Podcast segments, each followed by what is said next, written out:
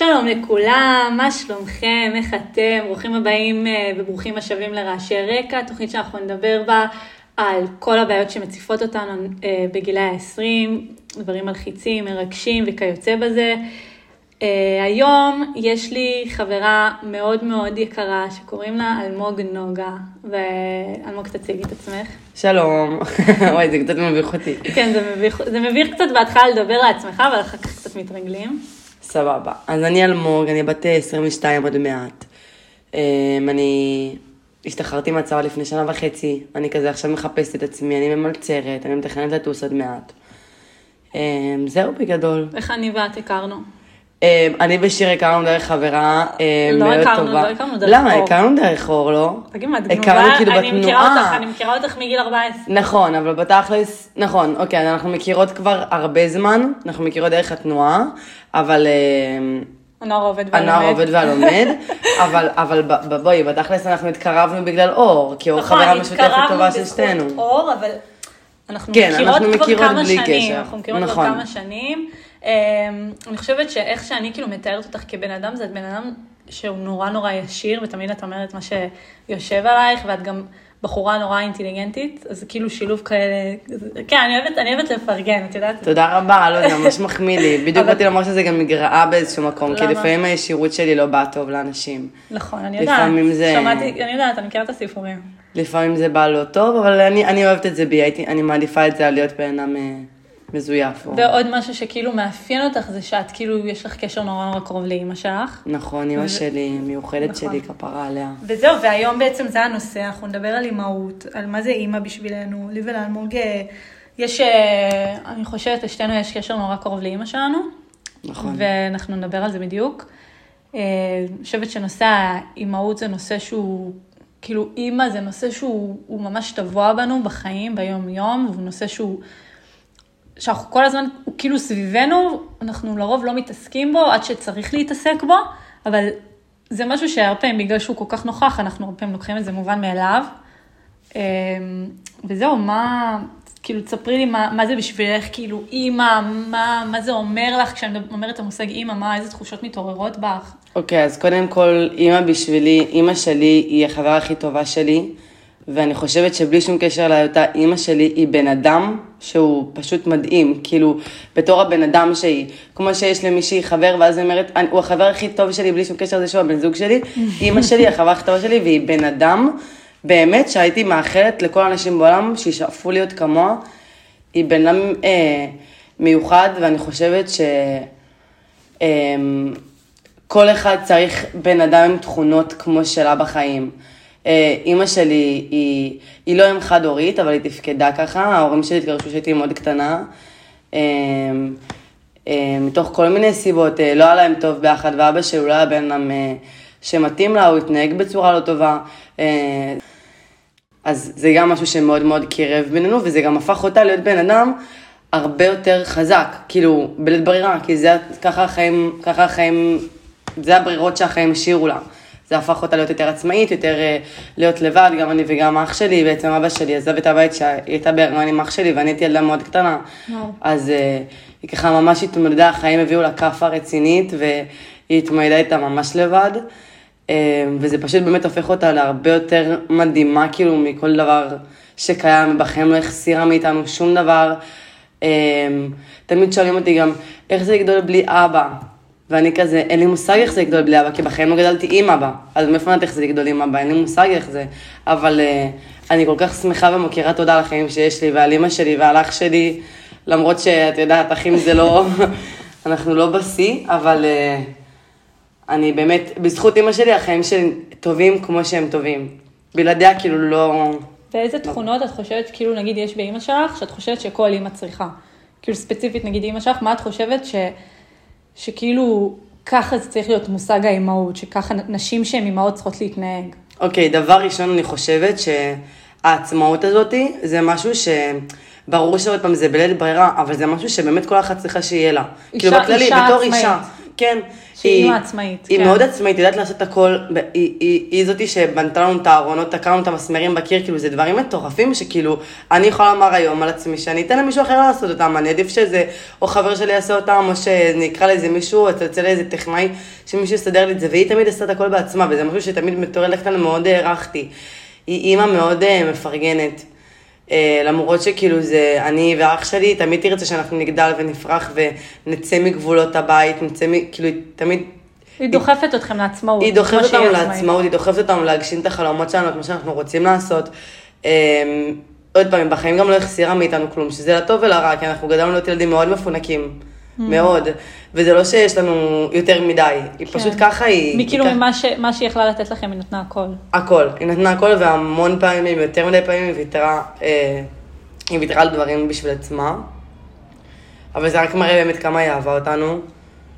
אה, היא תמיד כאילו דאגה שהכל יהיה מתוקתק, שהכל יהיה מסודר, שנגיע בזמן, שנלך, שניסע. דאגה גם לפרנס וגם לקנות וגם לקחת ולהחזיר, ובאמת... אה, את חושבת שכל אחת כאילו, שהיא אישה והיא יכולה להביא ילדים, בהכרח כאילו מגיעה לטייטל הזה אימא? ממש לא. ממש לא, אבל זה כבר סוגיה בפני עצמה, אני חושבת שזה גם, דרך אגב, מתייחס גם לאבות. ברור, ברור. אז אני יכולה לקשר את זה לנושא. שלי, שכאילו הורות, נגיד אבא שלי, אז הוא לא חשב על זה כנראה מספיק. נכון. על, על, על מה זה אומר להביא ילד לעולם, ועל כן. זה שהוא, יש לו איזשהו סוג של אחריות. הוא נגיד בן אדם שאם היינו, היו צריכים לתת רישיון להיות הורים, אז לא, לא היו נותנים. אבל אני חד משמעית חושבת שמה שאמרת זה נכון, ושכן כן צריך, יש אנשים מסוימים שצריך לתת להם, ויש כאלה שלא, ואם היה צריך להגדיר את אימא שלי, אז זה כאילו מדליית זהב, כאילו. אני סתם אגיד לך למה אני כאילו, למה אני מדברת על זה, כי הרי לא, לא כולם בורכו באימהות שהן טובות כמו האימהות שלי ושלך, ו... או בכללי בסיטואציה משפחתית שהיא כאילו מושלמת, והרבה פעמים לאנשים יש נטייה ממש להציג תמונת שווא שהכל בסדר אצלם. עכשיו, אין משפחה שהכל בסדר אצלה. כל המשפחות לדעתי יש heavy shit שכולם מתמודדים איתם, דברים מאוד קשים, ואנחנו לרוב מסתירים את זה ממש, כאילו אנחנו ממש מרפדים את זה במלא שכבות, ושאף אחד לא ידע מה קורה בבית שלי, ושאף אחד לא ידע מה קורה בקשר עם אמא שלי, ושאף אחד לא, אחד לא ידע שהיה לי ריב עכשיו מזעזע עם המשפחה שלי. ואני חושבת שכאילו צריך גם להתחיל לדבר גם על החרא שקורה, כאילו גם אם, גם אם הקשר שלך ושאימא שלך הוא מושלם, אני בטוחה שיש שם גם דברים שהם לא מושלמים, את מבינה מה אני אומרת? כמו בכל. כמו בכל קשר. גם בקשר עם, עם ההורים הכי טובים, גם הם יש להם ריבים מאוד מאוד קשים, או דברים מאוד מאוד אפלים ורעים שקורים במשפחה, ואנחנו לא מדברים על זה. והסיבה שאני מדברת על זה, זה באמת כי כאילו נגיד, סתם לדוגמה, נגיד עליי, למי שלא באמת מכיר אותי, יכול לחשוב שהמשפחה שלי מושלמת או שאין לי בעיות, אבל כאילו, אחרי שבאמת מכירים אותי ו... ואני נפתחת בפני אנשים, אז אני אספר שאימא שלי היא חולה. ואז אנשים יכולים להגיד, אה, אימא שלך, מה, כאילו, ממתי אימא שלך חולה? כאילו, אנשים שיכולים להכיר אותי, נגיד, אנשים שעכשיו מקשיבים יהיו בהלם. כי יש אנשים שמכירים אותי תקופה מאוד ארוכה, ואני לא מדברת על זה. אימא שלי, אימא שלי נולדה עם אה, מום בלב, כשהייתה ממש תינוקת, היא נולדה עם זה, ו... ומאז היא בניתוחים, מאז שהיא בת עשר, ו... וזה דברים ש... שגרמו לה לאי ספיקת לב ולבעיות ולצנתורים וניתוחים, ו... ואני לא הייתי מספרת את זה לאנשים, לא הייתי, הייתי מספרת את זה בקטנה לאנשים בצבא שהייתי צריכה לצאת הביתה.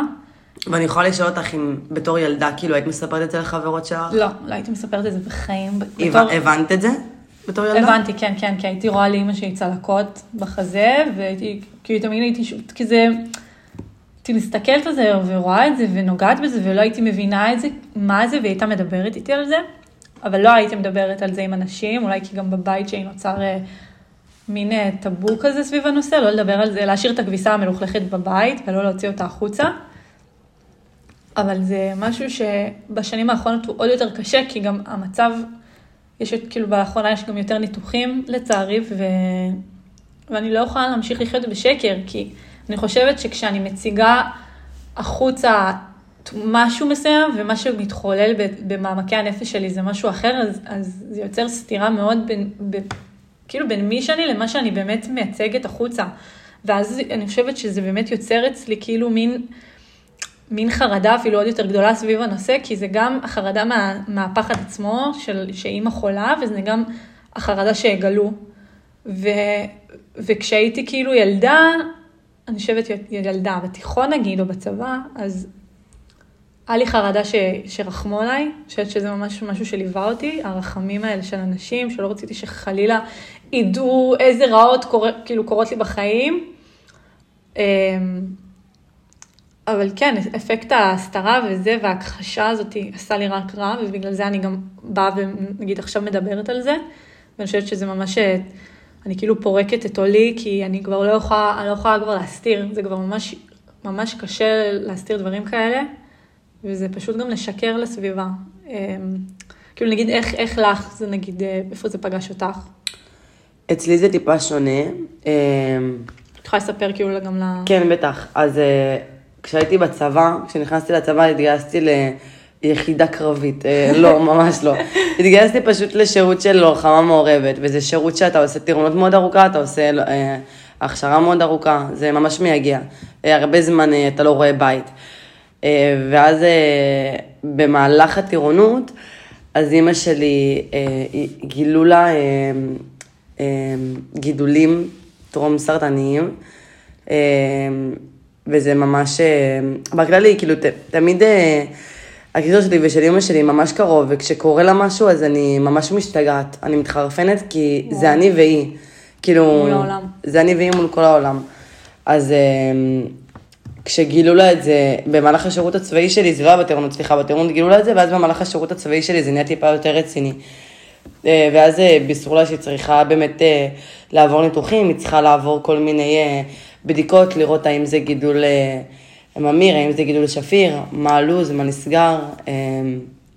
צריך לעשות, צריך לעשות תהליכים רפואיים שידרשו ממני גם ללוות אותה, וגם זה המון כוחות נפשיים. אמ, ובסוף גילו שבאמת אמ, יש לה איזשהו גידול אה, ממש רציני אמ, ברחם. כן, וזה היה כבר, אה, שם זה כבר היה אחרי שקיבלתי קצרש, קיבלתי קצרש, אה, היא נכנסה לניתוח. כרתו לה את הרחם, שזה משהו שגם היה לה מאוד קשה, כי הרחם זה האיבר של האישה, כאילו זה האיבר שמאחד כן, נכון. את האישה. למרות שכבר היא סיימה את השלב של הלים שלה והכל, זה משהו שהוא פסיכולוגית מאוד קשה. אמ, וברוך השם עכשיו אחרי הניתוח עדיין יש לה כאבים, עדיין יש לה גידולים, פשוט הם כבר לא מסוכנים. אה, היא כן מקבלת אה, טיפול תרופתי, כל מיני דברים, אבל אה, ברוך השם זה כבר לא נמצא במקום שהוא מסכן אותה. גילו לה עוד כל מיני מחלות אחרות. אבל אני יכולה לומר שההתמודדות שלי עם זה הייתה מאוד, היה לי מאוד מאוד קשה עם זה. זה גם בגלל שזה באמת אני והיא. אז זה תמיד הפחד הזה שאתה לא רוצה לחשוב עליו, אבל תמיד הוא נמצא. הוא תמיד נמצא במאחורי הראש. הוא תמיד נמצא במאחורי הראש, מה יקרה אם. וגם כשזה הכי רחוק בעולם, וגם כשסתם הולכים לרופא משפחה, כן. סתם, כי שתינו אסמדות ואנחנו צריכות ללכת לקחת מרשם לוונטולין, אז אני, אני תמיד חושבת מה יקרה אם. ויום אחד היא לא מרגישה טוב, אז, ואם כן. יום אחד היא, הייתי בעבודה והיא הייתה בבית, ואז התקשרה אליי, אני לא מרגישה טוב, אני צריכה ללכת למיון. אני חושבת שעברתי חמש רמז דברים דומים באותו יום. אה, הייתי כל כך בלחץ, זה היה וואו.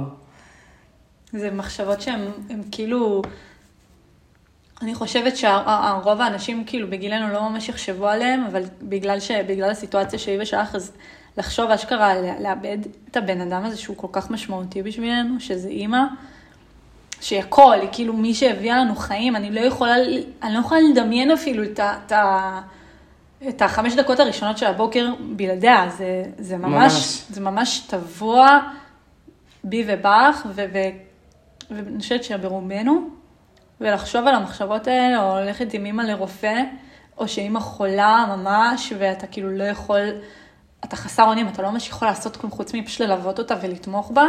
וגם צריך להיות, זה מה שהכי היה לי קשה, להיות חזקה בשבילה. להיות חזקה בשבילה. כדי שהיא לא תראה שאני מתפרקת, שאני בפנים... וואי, זה קושי נוראי. מתפרקת, אני רוצה למות. ואתה צריך להיות חזק בשביל מי שתמיד היה חזק בשבילך. זה, כן. זה איפשהו, פעם ראשונה שזה פוגש אותך, שהתפקידים מתהפכים. הבן אדם שכביכול אה, נתן לך חיים וגידל אותך, עכשיו צריך שתטפלו בו. ואצלי זה, זה ממש פגש אותי, כאילו שממש, יש פעמים שאני ממש מרגישה כאילו אני אימא של אימא שלי, זה, כן. זה משהו ש, שהרבה אנשים ש, שמתמודדים עם הורה חולה, אני חושבת שהם, שהם הרגישו, כי יצא לי לדבר על זה עם עוד מישהי, ויש ממש פעמים שאני מרגישה כאילו אני מגוננת עליה כאילו היא הייתה תינוקת שלי.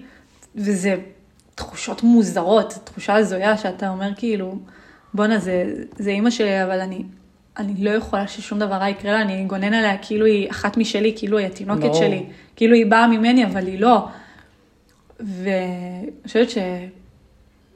שהמקום הזה של ההיפוך תפקידים הוא, הוא שם אותך בכל מיני סיטואציות הזויות שאתה לא חשבת שת, שאתה תהיה בהן. זה גם מאוד מוקדם, כי תמיד, תמיד אומרים שמתישהו אתה תצטרך לטפל בה, אבל אתה אף פעם לא יודע מתי זה אתה יקרה. אף פעם לא יודע מתי זה יפגוש אותך. ואז כשזה פוגש אותך בגיל כל כך מוקדם, אז אתה אומר, רגע, כאילו, אני לא, אני לא שם עוד.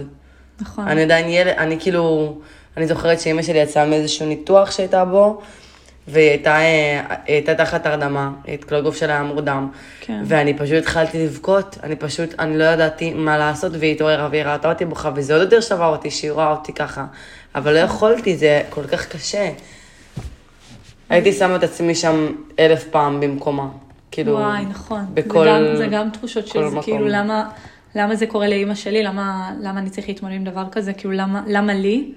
אני חושבת שגם, אני, אני עדיין, למרות שאני עדיין בתחושות של למה, למה לי זה קורה, עדיין אני לא הייתי מחליפה שום אה, סיטואציה בעולם, כאילו, אני כאילו שמחה שזאת האימא שניתנה לי, במרכאות, כי, כי זה למד, לימד אותי להעריך אותה ברמות הרבה יותר, ברור. זה לימד אותי פרופורציות, זה לימד, זה לימד אותי ש... כאילו, זה לימד אותי מה אני יכול, מה אני מסוגלת לתת לבן אדם אחר, ש, שזה אהבה שלא תלויה בדבר, באמת, אהבה שלא תלויה בדבר, זה, זה כשאתה רואה בן אדם כל כך קרוב אליך כמו אחד מההורים, סובל, ככה, ואתה תהיה מוכן אה, לשים את עצמך שם באמת, כמו שאמרת, אלף פעמים במקומו, ואני חושבת שזה ממש נתן לי פרופורציות, זה ממש, זה אילץ אותי ממש להתבגר מגיל קטן ביחס לאיך שאני מסתכלת עליה. זה אילץ אותי להתמודד עם מחשבות ש, שלא חשבתי שאני אתמודד, או סיטואציות, או זה שלפעמים, אה, כאילו לאמא שלי קשה לעשות כל מיני דברים בבית, ואני צריכה לעשות את זה כדי לעזור לה, ו- או להיות באלפי בתי חולים כל הזמן, ו... וזה זה נתן לי, זה כאילו, זה חלק ממי שאני היום, אני לא מתביישת בזה יותר, זה בדיוק מה שאני אומרת, אני לא רוצה להתבייש בזה יותר, אני לא רוצה להסתיר את זה יותר, זה מי שאני.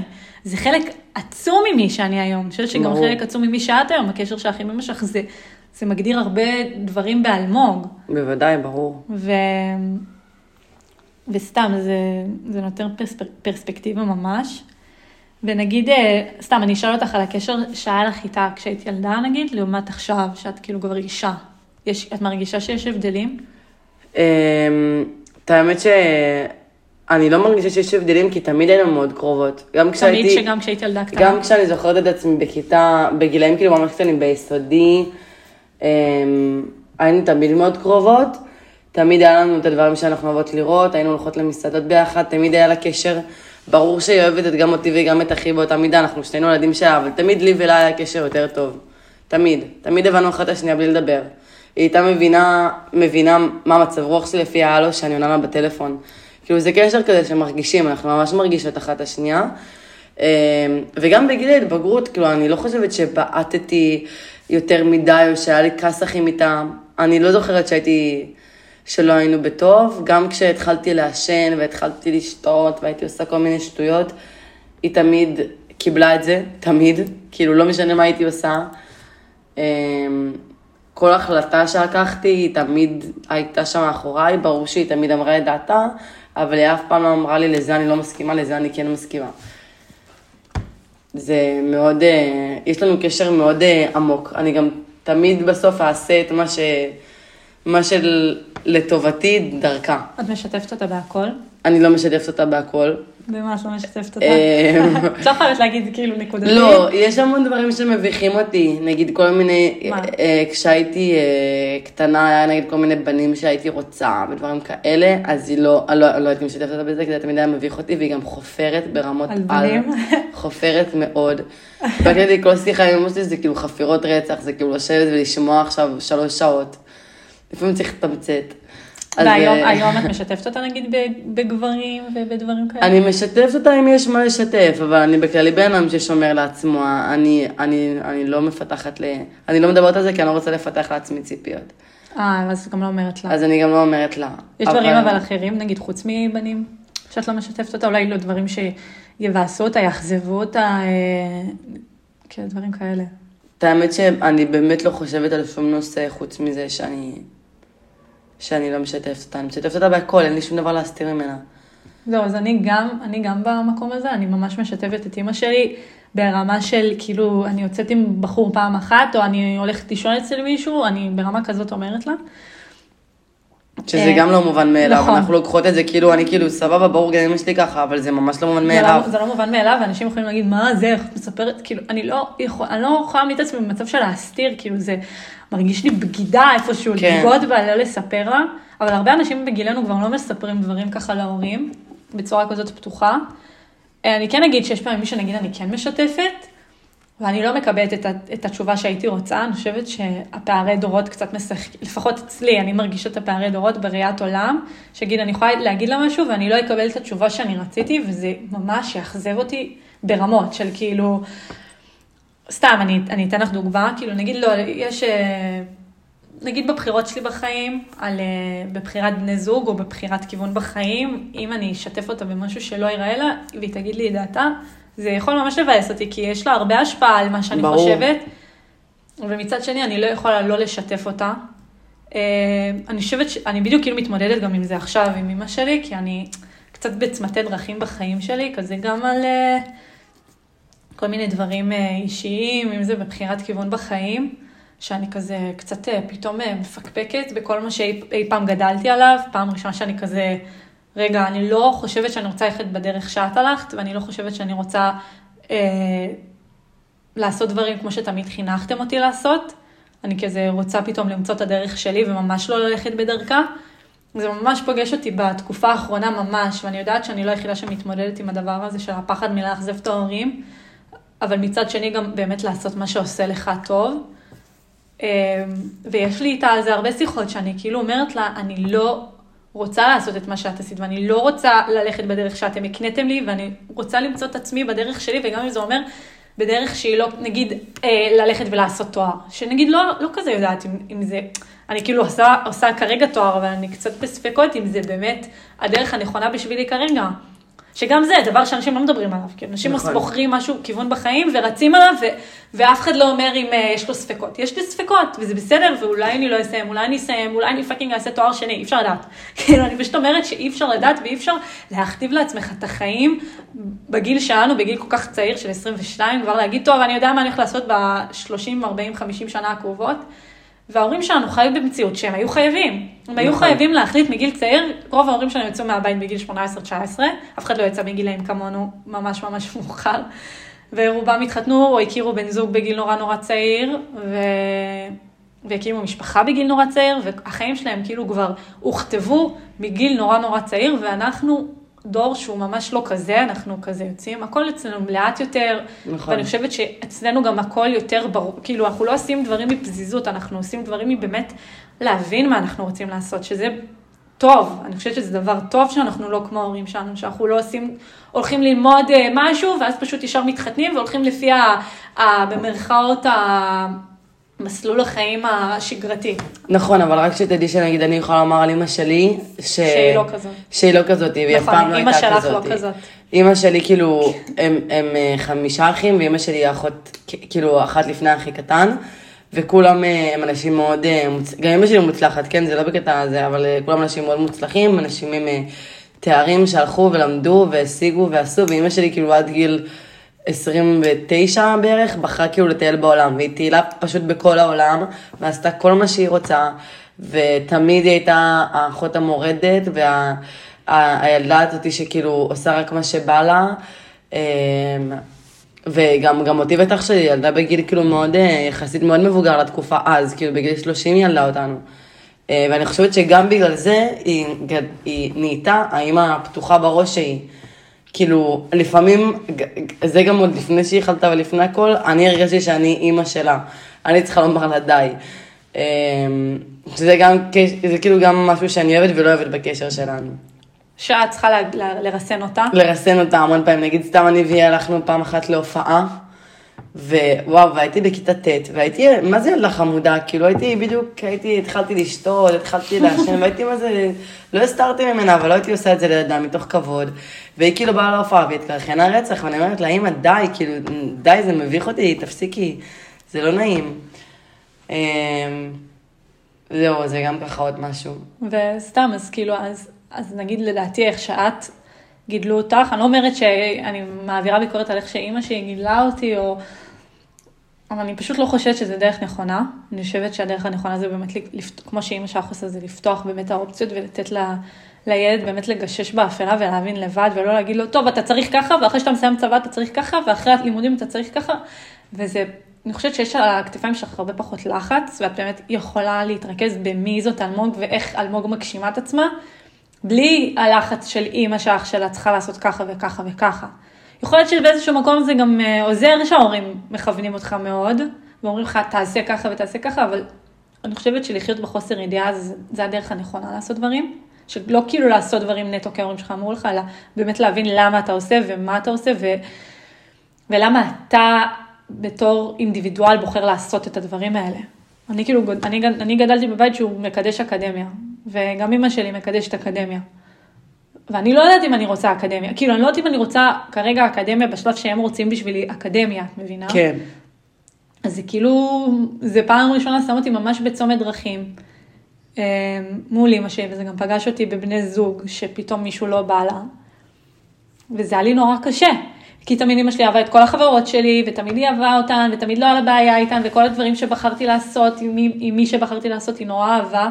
פעם ראשונה שהיא לא אהבה אה, בן זוג, אז, אה, אז זה חירפן אותי, אמרתי כאילו, איך את לא אוהבת אותו? כאילו, אני אוהבת אותו, איך את לא אוהבת אותו?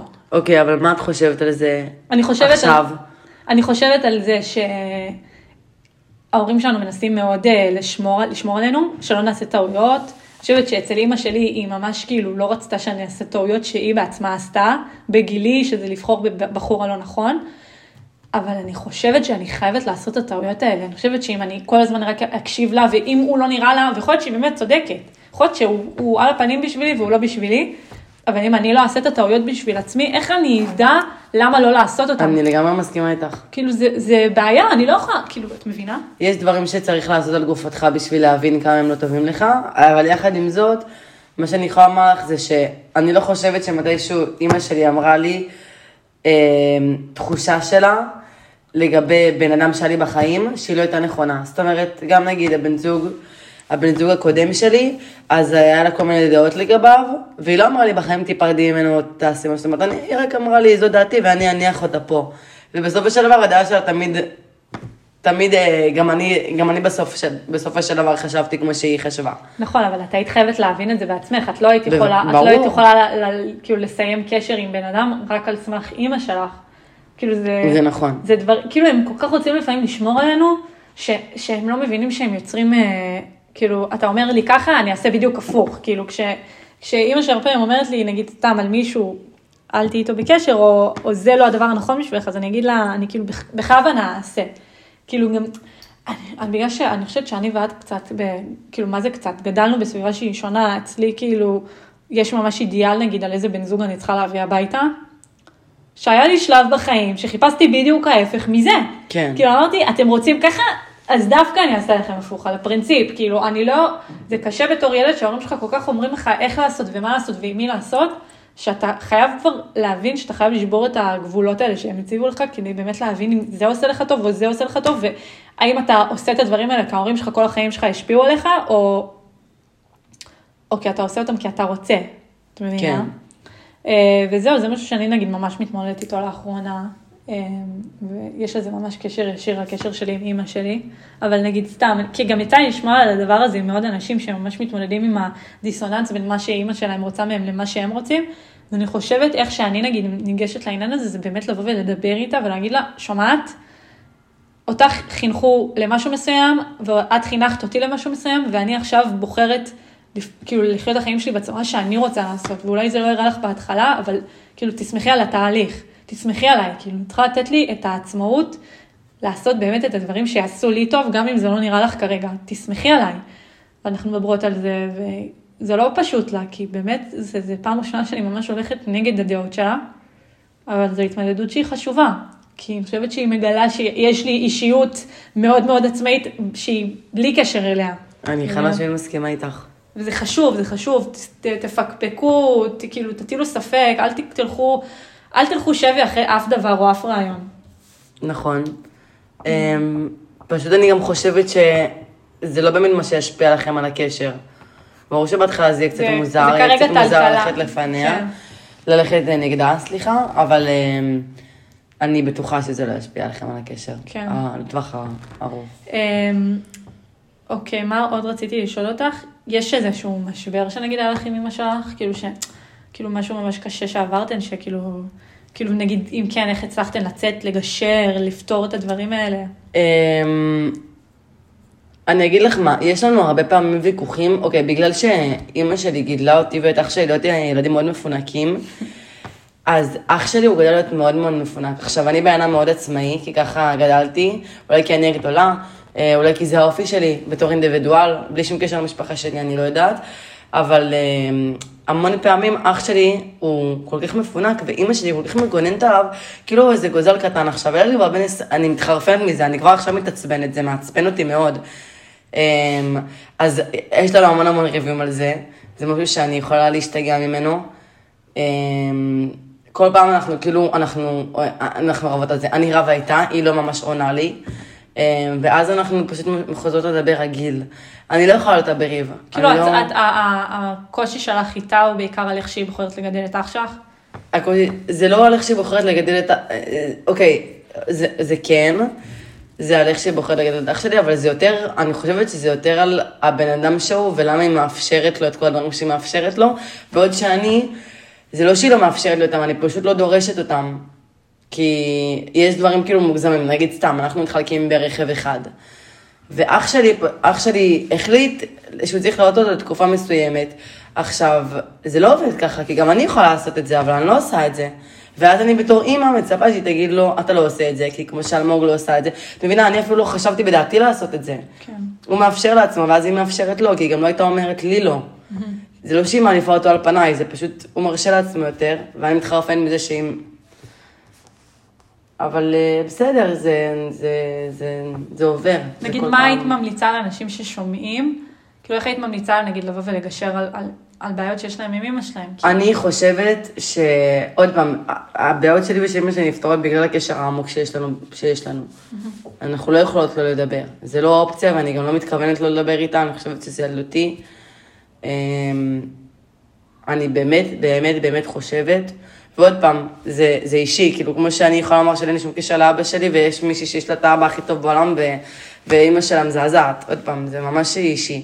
אבל אני יכולה לומר שעצם המחלה, וכל הדברים האלה, וכל המחשבה הזאת, מה יקרה אם ומה יקרה זה, זה רק גרם לי להבין כמה שום ריב שבעולם ושום דבר שבעולם לא שווה נתק עם אימא, כלום, שום דבר לא שווה נתק.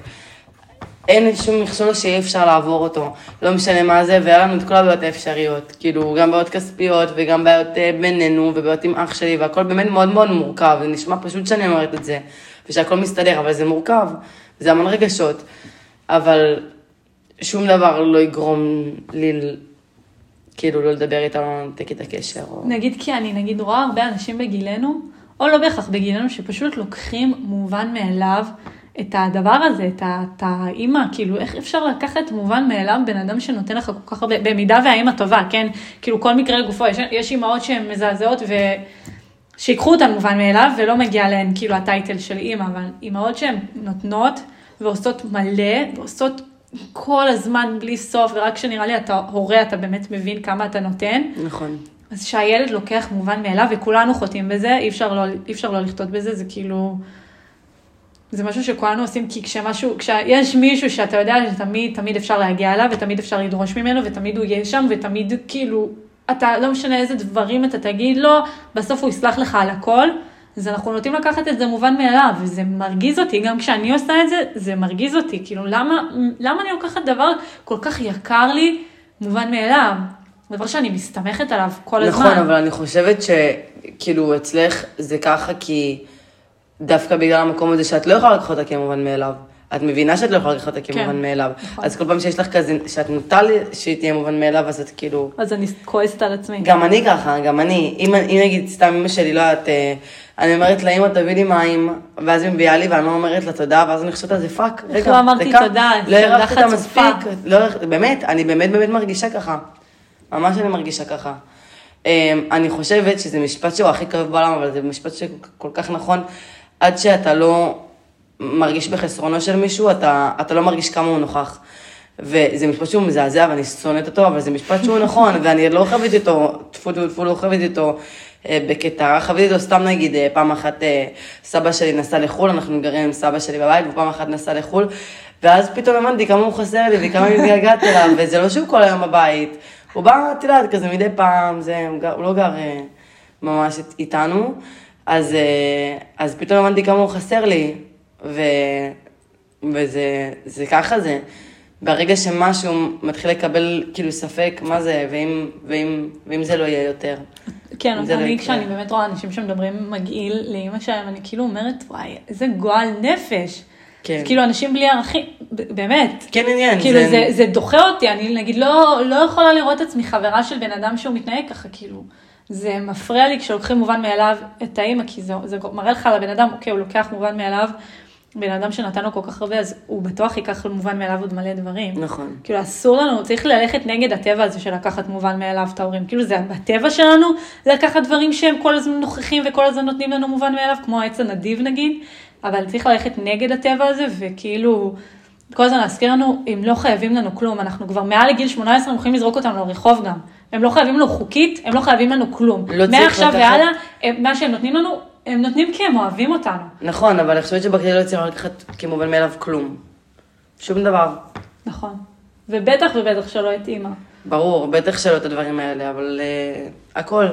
כל, כל מה שקורה וכל מה שקראנו, כל מה שהחיים שאנחנו נמצאים בהם וגם החיים שאת נמצאת בהם, זה חיים שגם בואי, זה, קור- זה קרה בזכות ההורים שלך, ההורים שלך הביאו אותך עד לפה. נכון?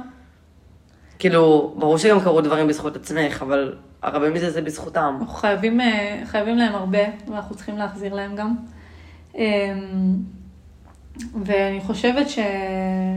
שנגענו ברוב הנושאים, אלמוג, ו...